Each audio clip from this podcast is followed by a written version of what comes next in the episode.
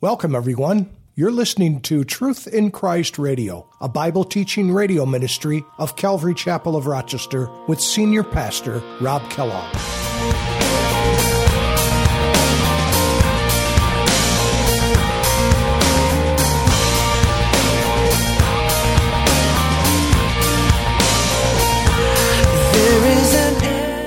There, there are needs that are that are definite needs, and we need to be willing to for, to fulfill those needs if we can.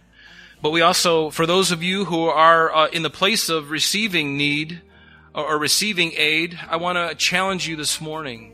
You know, it's an unfortunate thing, but we live in a corrupt world, and sometimes people can spend all their money that they've gotten on their salary or spend all the money that they're getting on government assistance. And you can buy the fancy cell phone, you can buy the thousand dollar cell phone and the three hundred dollar pair of shoes and, and whatever it is it's going to be. But wh- wh- where does the necessities come in?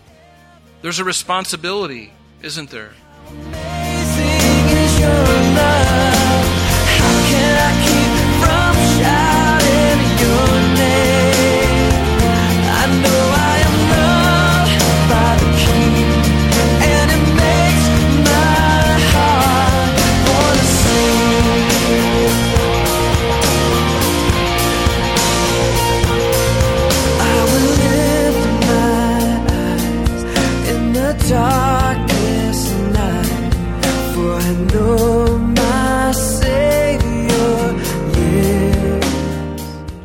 Welcome to today's edition of Truth in Christ Radio. If you have the capacity to meet a brother's needs and do nothing to meet those needs, then how can you say you love that brother? How does the love of God abide in you? Here is a test of this love. If we don't divide our bread with the hungry, we certainly wouldn't lay down our life for him. Whatever love we may pretend to mankind, if we're not charitable and kind hearted, we live the lie that we profess to avoid. Now let's join Pastor Rob with today's lesson. More than anybody. Her purpose for being a judge was accomplished. He, she still got the, the, the 10 year, 15 year sentence, she, which is right. But then she forgave her. And then she loved on her and gave her a Bible. I mean, it's like, would to God that that, that judge had many more cases where she could give out the sentence and then point to hope. See, that's where everything is broken. We're easy to incarcerate people for what they've done, but then what do you do after that? You just stick them in a hole somewhere and no love, no understanding, no, no direction now. It's just, no, you've done something wrong. You're, you're judged to hell. Think about what she did though. She said, you know what? You deserve this. You do. But God can forgive you if you confess. Think about the love of that, folks. That is agape love.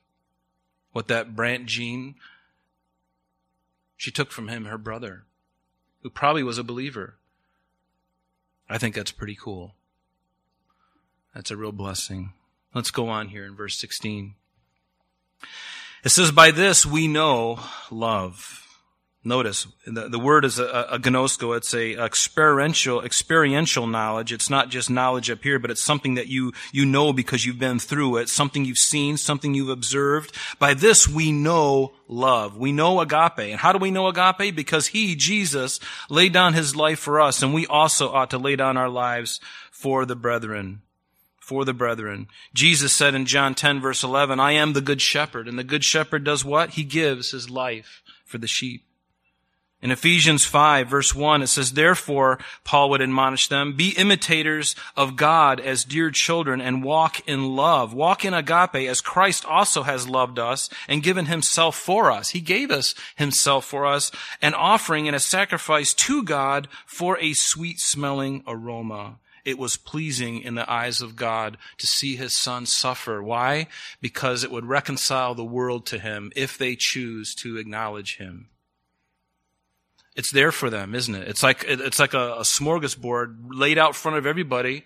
Everybody. The mass serial killer, the rapist, the, the drug addict, the, the, the alcoholic, the, the, the abuser, the murderer. It's all laid out them. All you guys gotta do is come. Confess your sin and receive Christ. The, the table is there.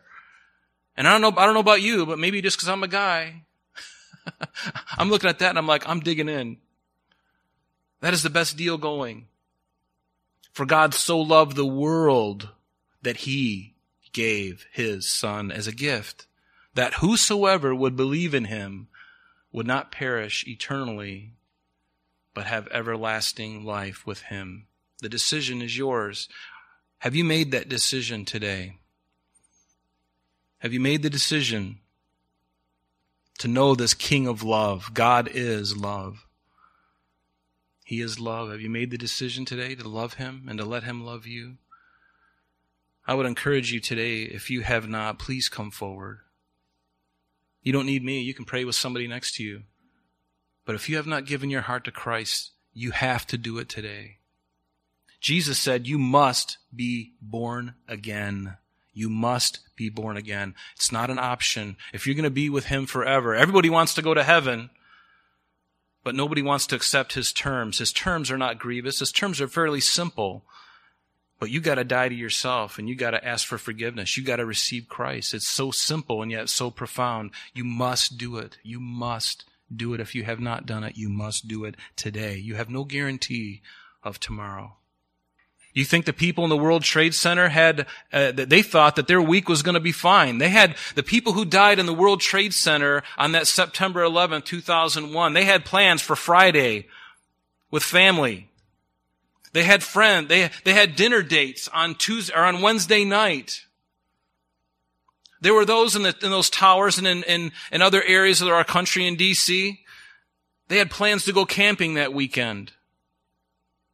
They had plans. They had no idea that that day would be their last. They had no idea that that day they would be in such a strait that they would actually have to jump out of a window several, several stories up. It would take almost 30 seconds or something like that for you to hit the ground. So high up. They had no idea that they'd be making that leap that day. The time is now. Today is a day of salvation. If you haven't known him, you must give your heart to him. He's irresistible. He loves you so much, isn't he? He is irresistible. Amen. He is. Verse 17, it says, But whoever has this world's goods and see his brother in need and shuts up his heart from him, how does the love of God abide in him? You know, we have to be careful. There, there are needs that are, that are definite needs, and we need to be willing to, for, to fulfill those needs if we can. But we also, for those of you who are uh, in the place of receiving need or, or receiving aid, I want to challenge you this morning you know, it's an unfortunate thing, but we live in a corrupt world. And sometimes people can spend all their money that they've gotten on their salary or spend all the money that they're getting on government assistance. And you can buy the fancy cell phone. You can buy the thousand dollar cell phone and the $300 pair of shoes and, and whatever it is it's going to be. But wh- where does the necessities come in? There's a responsibility, isn't there? For us, who can give, we should. And for those who are going to be receiving, be a good stewards, be wise stewards with your money. With whatever you have, be a wise steward. Why should you spend all the money on those other things and then expect a handout? It's just not right. But if you have a genuine need, let's be there to help. And even if you've made mistakes, that's okay. We all make mistakes. But we all need to be careful too, don't we? We need to be good stewards. But sometimes life hands us a bitter pill. Sometimes life hands us a circumstance that we, we didn't foresee and we get stuck and we need help. It's okay. We need to be there for each other. We need to help each other. He says, My little children, let us not love in word or in tongue, but in deed and in truth. In deed and in truth. I love there's this uh, lyric in this song. I forget the name of the song, but it's by Jeff Moore in the distance. It's a song that my wife and I used to listen to in the car all the time when we had, uh, I think it was a tape. And then we got the CD. But it's by Jeff Moore in the distance. And the song lyric goes, Love that is seen means more than love that's just heard. See, and that's what, that's what John is talking about. My little children, let us not love in word or in tongue, but in deed and in truth. So easy for me to talk about love, and I, I fail at this all the time. You can ask my wife. I failed yesterday. But you know, we can say all the right things. We can say all the stuff, but yet our actions can betray it. And sometimes we're just careless. Sometimes we're just not thinking clearly. We're not thinking rightly. We're not thinking soberly, purposefully. We can be on autopilot. So easy to do, isn't it? But we need to do more than just lip service. You know, and when anything is done out of true, genuine love, don't people recognize it? Doesn't that just break your heart? That's why that, that video was so incredible. Everybody I know who watched that fell apart. I mean, you heard the people in the courtroom, they were just losing it. Even the guys, the defending attorney, you know, his tears coming down, didn't expect this. Love happens. You know, those opportunities happened. You know, God shows up in a wonderful way and you see stuff like that and it just like, why does it tear us up so much? Because we don't see it that much. We don't see it enough. And, and, and as time goes on, is the world getting better? Is it getting more calloused? Are there, is it becoming more polarized? It is. That's why stuff like that, we need to remember what it's really all about. Read this chapter over again. It's all about love. We ought to love one another. Even those you may disagree with, you may disagree with, and sometimes you have to part ways. But you can still love and respect, right? It doesn't mean that you're just a, a, a, doormat for everything and everybody. No, you can tell the truth. Tell the truth, but love in the truth. Love by telling them the truth. Tell the hard thing and you love them by telling them the hard thing. Don't just sugarcoat it and hide it. Sometimes you need to hide it. Because love covers a multitude of sins sometimes, but sometimes it needs to be exposed one on one. Go to that person. Don't go to the internet. Don't go to Twitter. Don't go to Facebook. Go to the person themselves. Plus, there's no paper trail.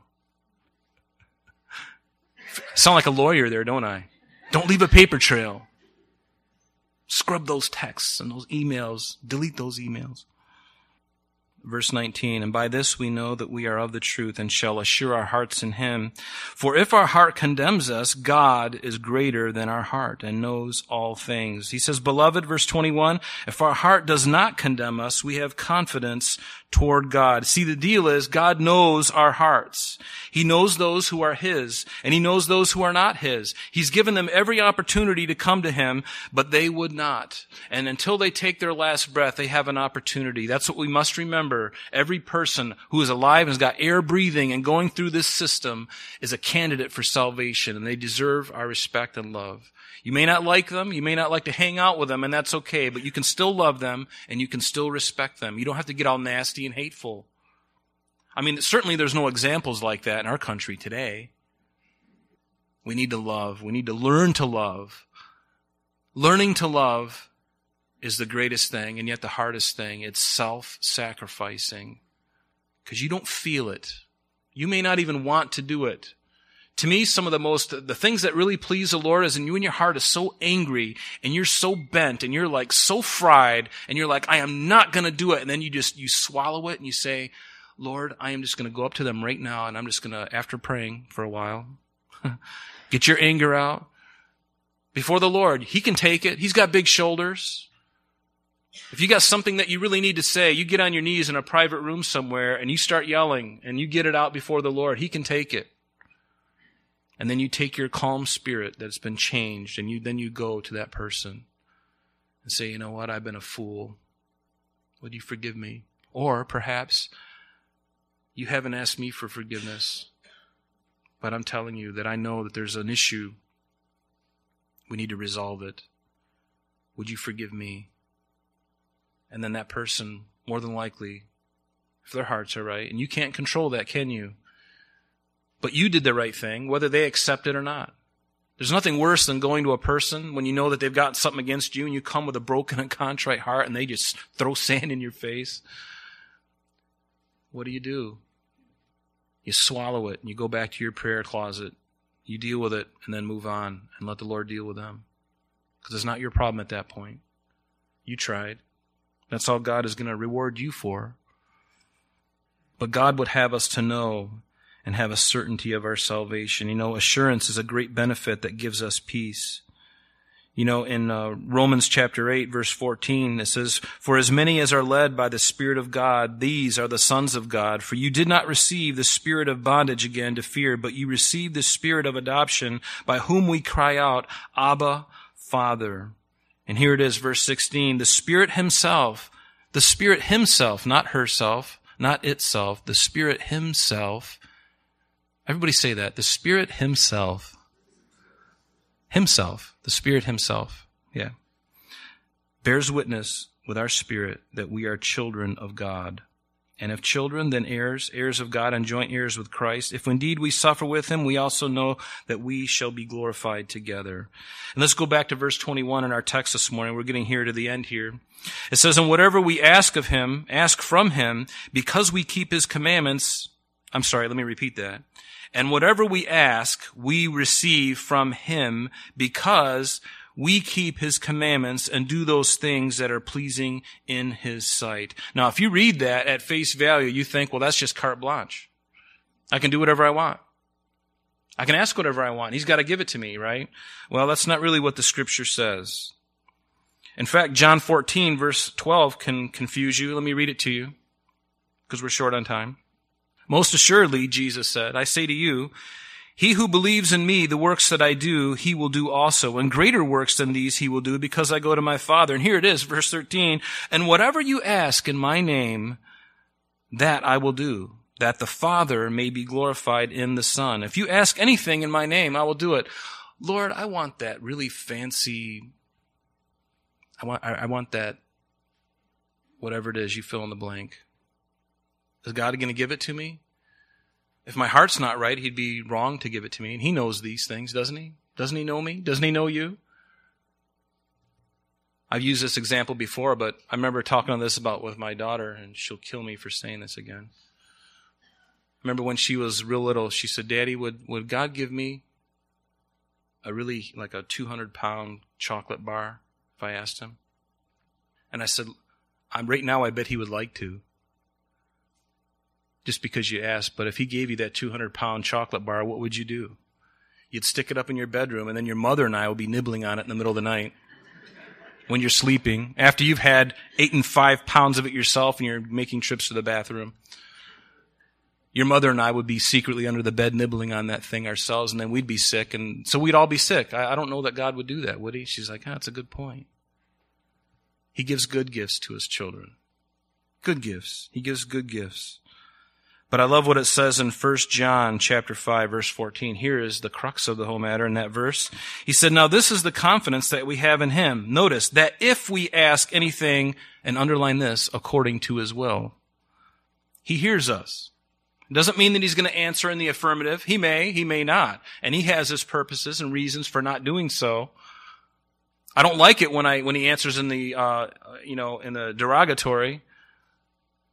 Remember Janis Joplin back in 1970, she wrote a song called Lord, Give Me a Mercedes Benz. She got a Mercedes Benz. But I don't know if it helped her. Hopefully it did. Hopefully she came to know the Lord. I don't know. But He doesn't always give us the things that He knows is going to tear us apart from Him. And to me, that's dangerous too when we do ask something so vehemently and say, God, you must give us to me. I want this so bad. I've seen young people who wanted a spouse so bad, they argued with God, argue with God, give me a spouse, give me a spouse. And God is like, I can't right now. You're not ready. And He's not ready. Give it to me anyway. Give it to me anyway, Lord. He's like, okay, there you go. We'll see in about six months. He doesn't do that out of anger. But when a person wants something so bad and they are just unwilling to relent, sometimes the Lord to teach us, to chasten us even, will allow us to go through something difficult so that we can learn a lesson. And that lesson, I've seen it a couple times so far, ended in divorce, tragic divorce. Because one of the members of the party wanted it so bad to be married to this person for whatever reason. This person, he's the one. He's the one. Yeah, he doesn't go to church, but you know, he's a great guy. He's good looking. He's got all the money and he treats me really well until six months after the honeymoon. All of a sudden, you've seen somebody else. If we ask anything according to his will, he hears. If it's his will, and see, that's the great joy. So I would encourage you to ask some really great things Don't settle for the small things when you pray.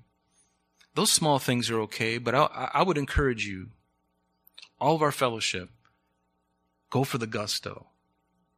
Ask for the big things, that, the, the things that are good, the things that you believe are, are of the Lord. Ask for the big things. Don't settle for the small things. It's okay. Don't get me wrong. I'm not being weird here. But what I mean is sometimes I, my prayers can be so small and I forget how big He is. Lord, would you fix this little problem with my car? You know, He can and He will. How about praying the really brave prayer and say, Lord, save every single member, member of my family?